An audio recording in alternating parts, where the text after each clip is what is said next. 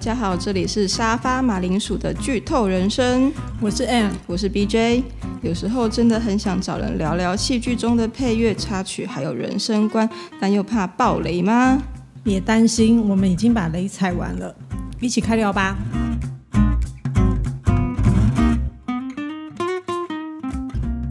今天要介绍的是日剧《大豆田永久子与三个前夫》的第七集，标题是。与神秘男子的新恋情，神秘男子 X 是谁呢？是小田切让。我那时候看到他的时候还蛮惊讶的，蛮惊讶的。为为什么？可能我这几年对于小田切让的形象就是有一点歪，因为他一直都演很搞笑的片，对，他就很做他自己，所以我就觉得他突然出现在这里，就是我有点一瞬间有点反应不过来。但他在这部戏里面还是很做他自己，你看他的发型哦，对啦，这么的潇洒，这么的不拘小节。可是我看到他的时候，我也的确会觉得。哦，是小田切让哎，对啊，就是有种眼睛一亮的感觉，因为以前很喜欢看他的戏，现在还是很喜欢，嗯嗯嗯，比他三任前夫都让我觉得惊艳，就是会让你想要继续追。我觉得这真的是一个很棒的行销手法。对，第六的尾巴他就有出现一下下，对不对？在那个早操的对，在做早操的时候，就会觉得虽然现在。剧情已经不太知道走向是什么，但是我还可以为了小田切让继续追下去。哎、欸，真的，对，因为毕竟三任前夫的故事也讲完了，惠爱也讲完了，嗯、那接下来呢？编剧后来就让一个接下来的人出现，就是小田切让。大家都挺会被他吸引，应该是因为他看到是小田切让他在算数学。嗯，那大豆田本身也是一个非常喜欢算数学的人，其实是因为这一点，他才开始注意到他。真正走进大豆田的心里面，应该是因为他听了大豆田聊会爱的事情的时候，给了他一个让他觉得有被理解的话。应该是说他们在聊天的过程当中，他有跟他分享说，他有时候在笑的时候，或者是发呆的时候，会觉得。自己是不是把灰爱忘记了？嗯，就是那一瞬间好像没有想到他。对，那他会觉得有点内疚。嗯，因为他会害怕惠爱一个人在另外一个世界，不知道过得怎么样。嗯，那他也会常常想说，他会不会很孤单？嗯，但是小田切让就回答他说：“不要为过世的人感到悲伤，活着的人就要追求幸福。嗯”对，那他也有讲一个。我觉得很难理解的，姑且称它为平行时空的理论是说，呃，你在五岁的时候、十岁的时候、十五岁的时候，你跟他做的每一件事情，那件事情就是存在着。嗯，你那时候牵了他的手，现在也牵着他的手。嗯，你那时候跟他一起开怀大笑。你现在还是跟他开怀大笑，并不会因为这个人过世了，那些事情就就不存在，对，就被抹杀掉。这件事情其实非常安慰大豆田，他觉得好像有人懂他的孤单。嗯，我觉得这个相遇的起始点其实非常的浪漫诶。我觉得有一点戏剧化的成分，好像很难遇到一个人之后就跟他掏心掏肺讲一堆。哎，可是我觉得反而遇到陌生人才会掏心掏肺讲，哎，因为你就会想说，反正以后不会见面啦，就是比如说你带入谁，他都不会认识啊。你就说我有个朋友，就是你刚刚讲什么，反正他也不知道对方是谁，所以这也无所谓。大豆田其实讲的是很流畅，哎，好像这件事情他在心里面准备很久了，可是都没有人听他说。哦，毕竟他就是可以听他讲的，可能是第一任前夫，但是他就是流浪远方，他他流浪去了。小田切让也不算是趁虚而入，他就是在一个时间点出现，刚好出现，安慰了大豆田，让大豆田接下来有继续跟他见面的想法。嗯，大豆田讲了一段话，我还蛮蛮有感触的。他觉得在不想念对方的时候，就是把对方弄丢了。嗯，有时候我会觉得那是一种活着的人对于过世的人的思念。嗯，因为你真的不知道他其实去了哪里，你也不会知道他过得好不好。嗯，可是你总是会挂念说，那他现在还好吗？嗯，我觉得我好像可能因为宗教信仰关系，我对于这块倒是。比较没有这么想过，因为我好像会觉得，不管怎么样都会过得比我们现在在人间好，就是因为这个世界实在太糟糕，对，人间实在太晒了，不行。对，所以不管在哪里都会。我觉得他们一定是很好的，所以我好像不会带入这个立场去想念别人，可能会想念，但是不是会担心他们过得好不好的这一种想念。我懂，因为我知道一定是过得很好的。哎，这样子很棒哎，你是过得比我好的，也很棒吗？我觉得很好啊，因为。你挂念他的时候，其实心情就会不好。哦。但是如果你想说，对啊，他一定过得比我好，那我就会觉得很安心。嗯嗯。可是你不会想嘛？比如说的宠物啊过世，我觉得宠物好像又因为我从小我爸妈灌输我说，动物死掉就是没有了，就消失了。嗯。因为他们没有灵魂，他们不会去任何地方，他们就是消失了。我觉得这个就是一门。我觉得这个就是对啊，就是未知啊，看你相信什么。可能就是要到我自己真的不存在那天，我才会发现哈，原来是这样。所以我可能在另外一个时空遇到我养的什么，哦、对不对？有可能。对啊，就会发现哈，什么？你说它没灵魂，其实它是有灵魂的，只是你们不知道而已。哦，我现在是保持这个想法啦，就是不要把话说死，给自己一个呃。想象空间，因为我觉得它就是一个生命啊，就算是它的智商没有很高，它还是可以理解一些东西的。对，比如说乌龟在遇到危急的时候，他就会想要逃命啊，或者是他看到你的时候，他就会觉得有食物来了，然后他就会追着你跑啊，不是很聪明吗？你怎么可以说这样子的生物是没有灵魂的呢？对啊，就是这我不太能够理解。好啊，那。哎，今天 Ann 要跟我们讲什么音乐呢？音乐的部分，Starts 主题曲的部分呢，差不多快要讲完了，所以我想要跳出来讲一下，Stars 自己在他的 YouTube 频道里面有分享怎么用。板东祐大的配乐编出《Presence》这首歌的 loop，呃，如果有兴趣的话，大家可以搜寻一下，就是这都是公开的资讯。他是把豆腐序曲的一个段落修掉了低频的频率，再调降九个半音。我我不太清楚是不是因为它调降了之后速度也跟着改变了，就是它速度有稍微变慢，再加上节奏跟萨斯弹的电钢琴的和弦补足了一些他觉得缺少的声音，变成了《preset》。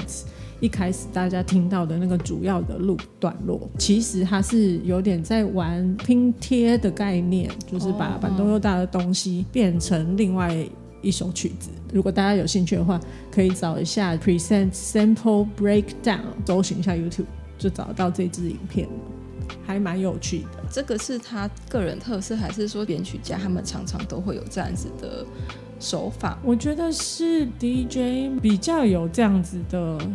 概念，他们会把声音当成一种乐器，嗯，对，不是一般觉得钢琴才是乐器，或者是吉他才是乐器，等于说可以把声音做任何的变形，就变成另外一个样子，这样，嗯嗯嗯，对，我觉得这概念还蛮有趣的，这也不是一个很新的概念了。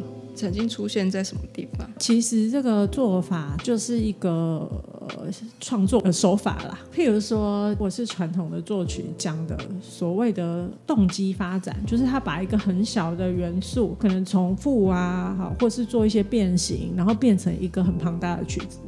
呃，如果要举例的话，贝多芬的命运交响曲，因为大家都知道，就是一开始那个噔噔噔噔那个噔噔噔几颗音，贝多芬就把它。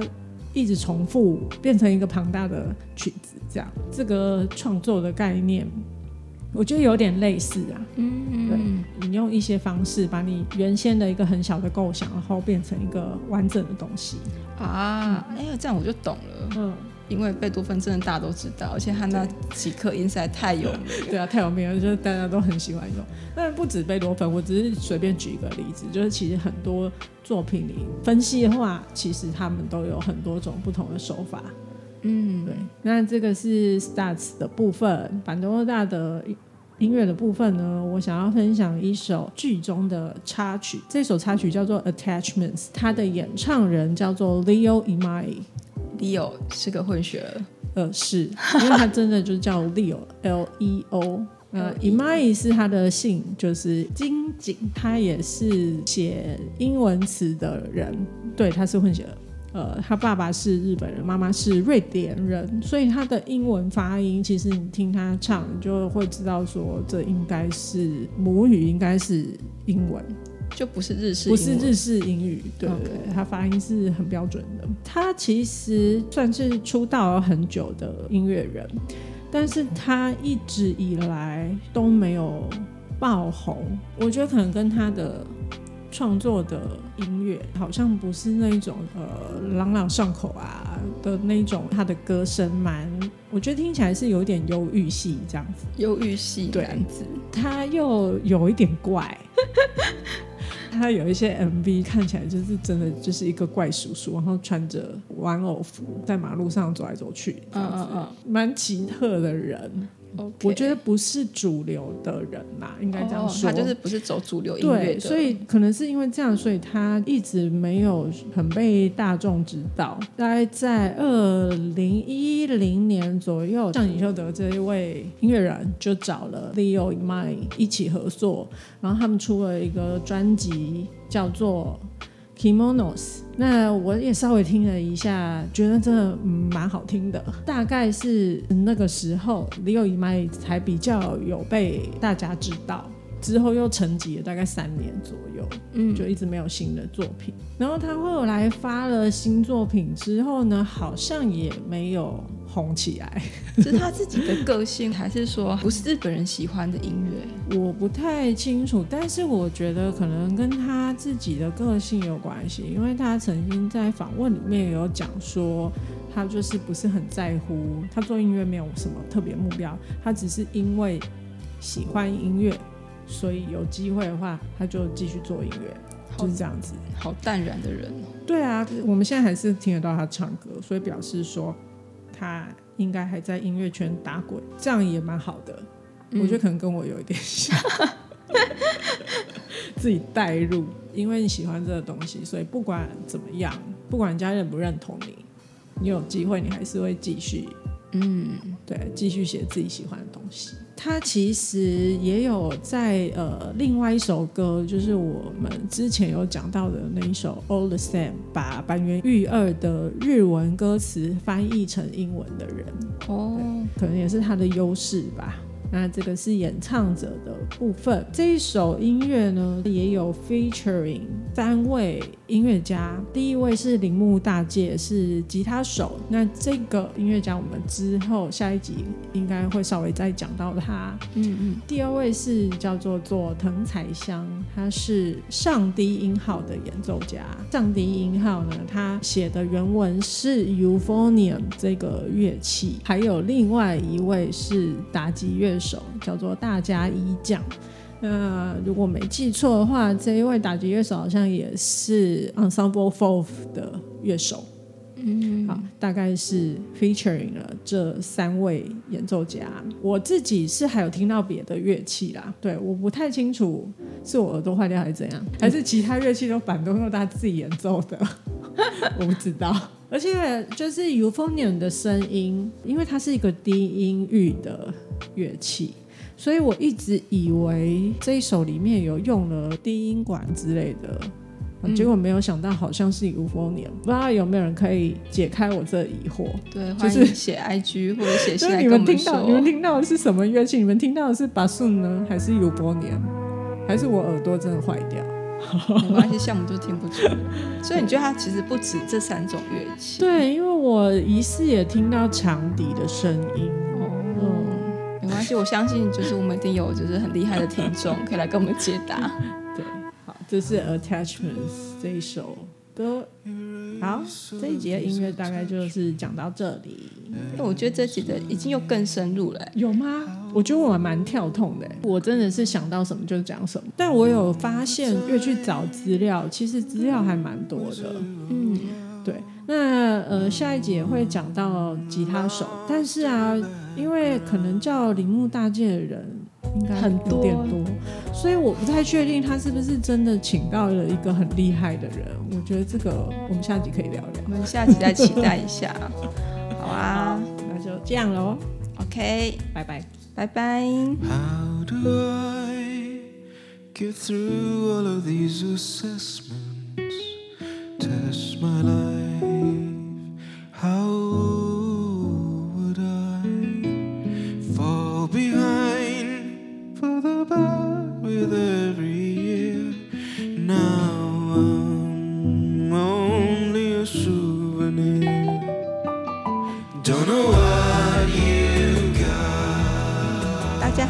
今天聊的内容吗？如果喜欢，欢迎订阅我们的频道，也欢迎到 IG 留言或是写信给我们哦。下集见啦！